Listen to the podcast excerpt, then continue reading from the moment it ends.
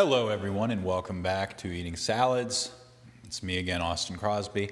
I am pretty much into this pre salad recording. I, I, definitely have been having salads. Yesterday's was good.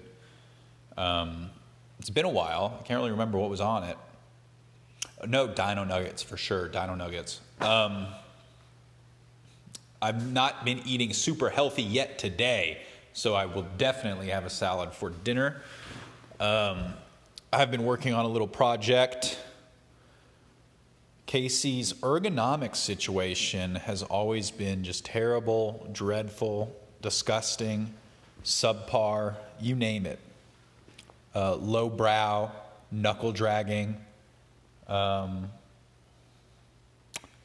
all those things. Nothing that like a gamer would tolerate for even one single session, but uh, it is what it is. So I was sitting there and I was like, dude, you know, the thing is, is my, years and years ago, my mom gave her this desk that is an old.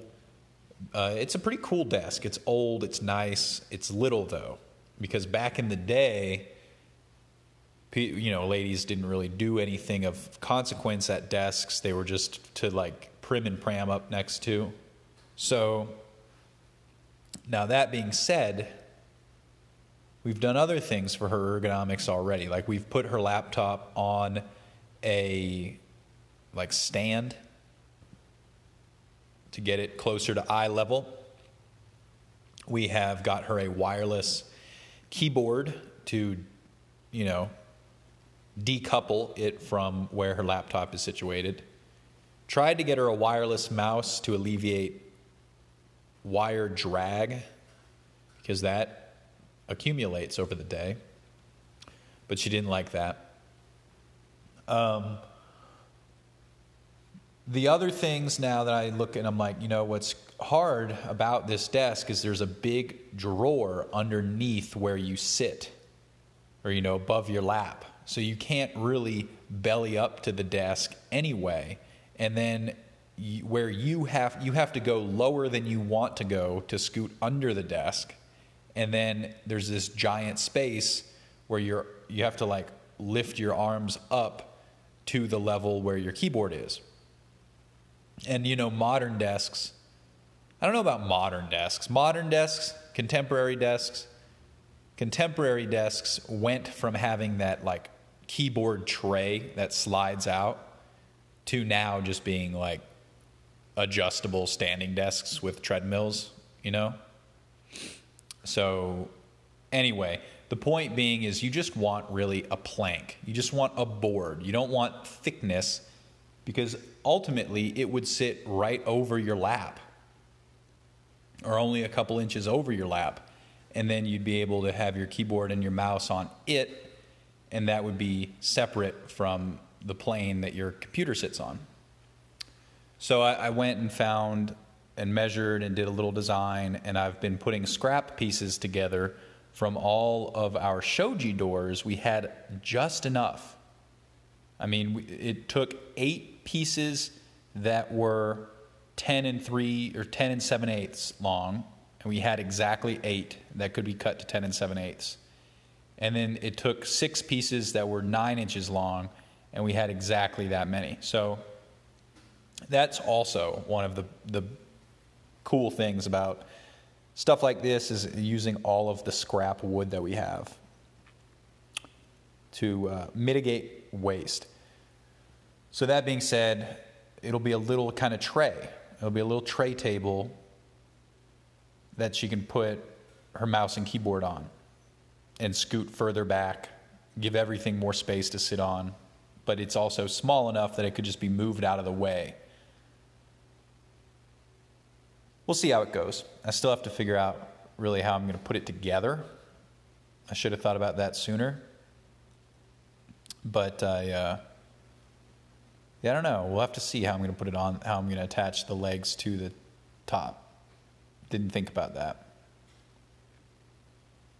Um, but I ran out of screws and I went to Home Depot to get more pocket screws. And I also was just kind of wandering around. I, I actually I wanted to see if they had chimney balloons to seal our chimney, but they did not, which is a, a fail on their part. But while looking, I found corner brackets for like shelves. And I think, oh, that's perfect. A couple of little medium duty brackets will really help to uh, stop or mitigate racking force on these otherwise kind of dainty legs on the, you know, something that's kind of a fragile piece of furniture. So that's cool. And then I went to Taco Bell and I got us some Taco Bell. I tried the new grilled cheese burrito as well as some cheesy gordita crunch. And then I came back. Oh, the Leaf had a uh, service light come on, and I'm literally driving it like, what could be wrong with this thing? Like it's rolling. What's wrong with it? And uh, then Casey made the observation like, if it's not just that there needs to be air put in the tires, it's probably that uh, they said at 60,000 miles, it puts a service light on so that you come and replace your AC filter. And I was just like, oh, wow, what? Okay, cool. Yeah, that's probably what it is. But I put air in the tires too. I brushed away some spider webs that were hanging around just while I was like waiting for coats of uh, urethane to dry. Yeah, it's been that kind of day. It's been the kind of day where you're doing that sort of stuff.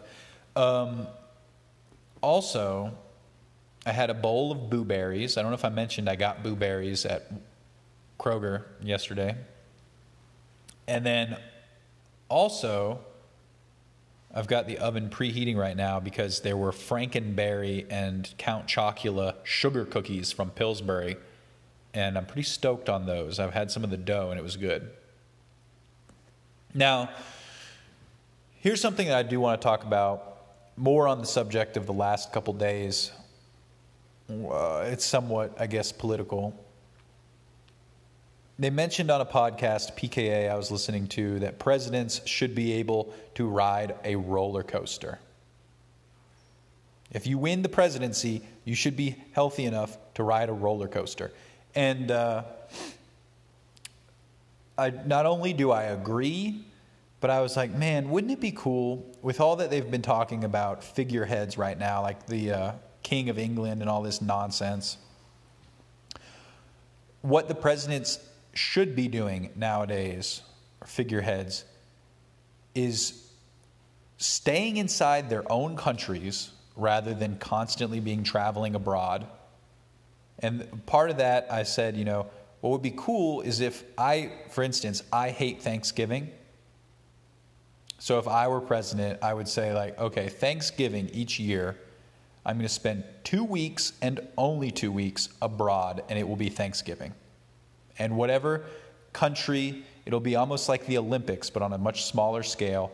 I'll travel to a country for two weeks, I'll experience all the. Uh, the suggestions of like it, it has to be a good country. I'm not going to go on a charity run to Somalia, right? But maybe let's go to Spain. Maybe let's go to Switzerland. Maybe Norway, and let's Tokyo uh, and Kyoto or those you know Japan, those kinds of things.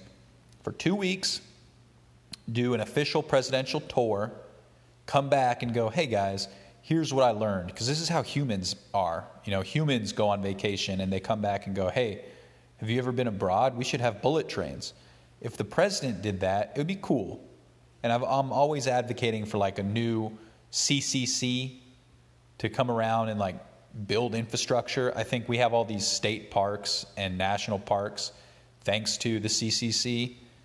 They did all that infrastructure. It would be amazing if they rebooted that program and had them do more conservation and also specifically sanatoriums because mental health, including but not limited to obesity, that's my number one big, big bad one, and um, like addiction.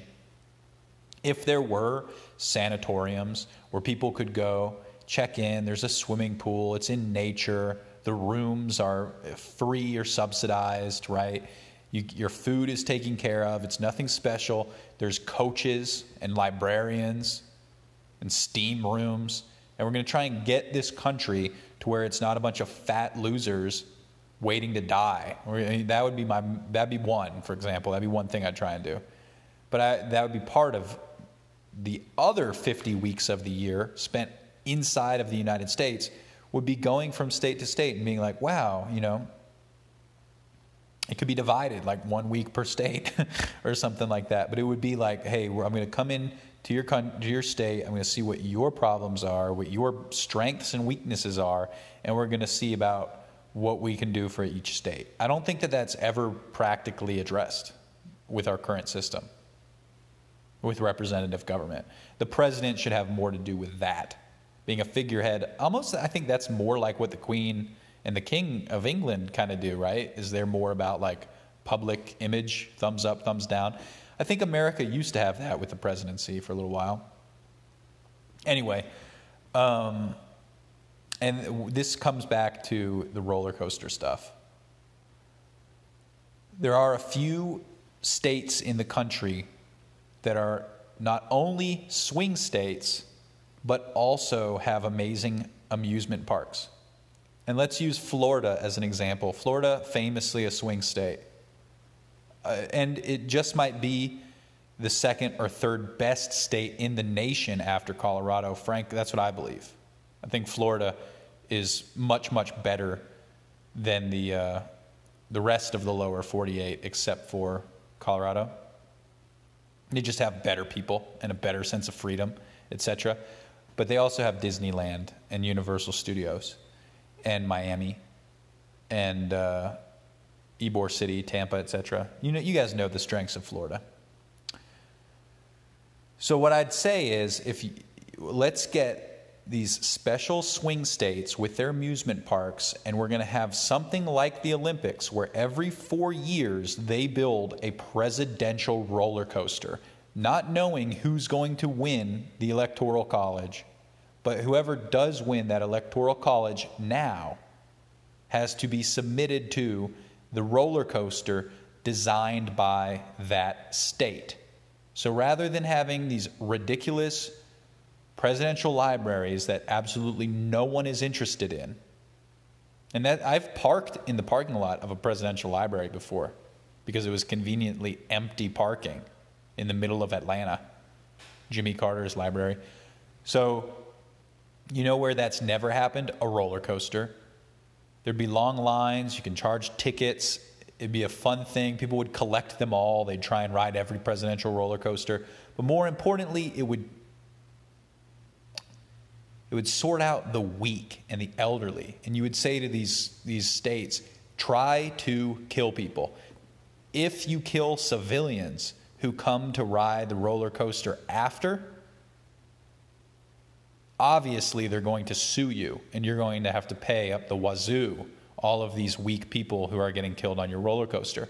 So you have to find a perfect balance, right, that will keep alive the revenue generating citizens who come as tourists to the presidential roller coasters, but you want it to be a show of force of how strong our presidents are, how youth if they're a normal youthful person, they're not going to have any problem. But if they're 75, 80 years old and have dementia and all these other problems, they're not coming out of, off this roller coaster alive. And it would be an arms race between, you know, Ohio and California not California is not a swing state, but you know what I mean. Iowa and uh, Pennsylvania, maybe. Is Pennsylvania a swing state? I don't know. But yeah, it'd be a little arms race to see who can have the most highly respected, insane roller coaster. And just picture this. I know this sounds absurd, but our current state of government would have sounded absurd to people for hundreds of thousands of, or not hundreds of thousands, hundreds or thousands of years. Right? Every new form of government sounds absurd. And this is hardly a tweak. This is very, very slight tweak. It's like an asterisk at the end of our already existing electoral college system. And then a reframing of the duties of the president, which at this point have eroded completely. We've my entire life, our presidents have been retards, disgraces, fools, laughing stocks. And I think this would be a way to at least like, I mean, come on, like, who's paying you to fly a fleet of planes with your armored vehicles in the planes to foreign countries all the time? What is that for? No, no, no. Get on a Zoom call and actually visit the country. But I think a lot of them know that the country's too bad to even waste their time spending it in. And I, this all came around because they were ta- they were trash talking Trump, and they were like, you know, he's blah blah, and they said something about how he was never in Washington D.C. I think, and I was like, yeah, who would ever be in Washington D.C. Like, why? If you were rich or influential or intelligent, you would not go to. You would go to Florida. You wouldn't waste your time in Washington D.C. You'd go to someplace nice. And so I think a lot of the presidents uh, with that same mentality aren't spending their time in America. They're catching flights to Israel and stuff. They're going over to like Tokyo or whatever. They're visiting with the queen. So cut that nonsense out. You get one trip per year, like the citizens get, if they're lucky, right? How many of us take multiple international trips in a year? And if you do, it's like two for a week each. So I think it adds up. Think about that one, guys. Otherwise, my oven's preheated. I'm going to put my cookies in. Thank you very much. Come again tomorrow.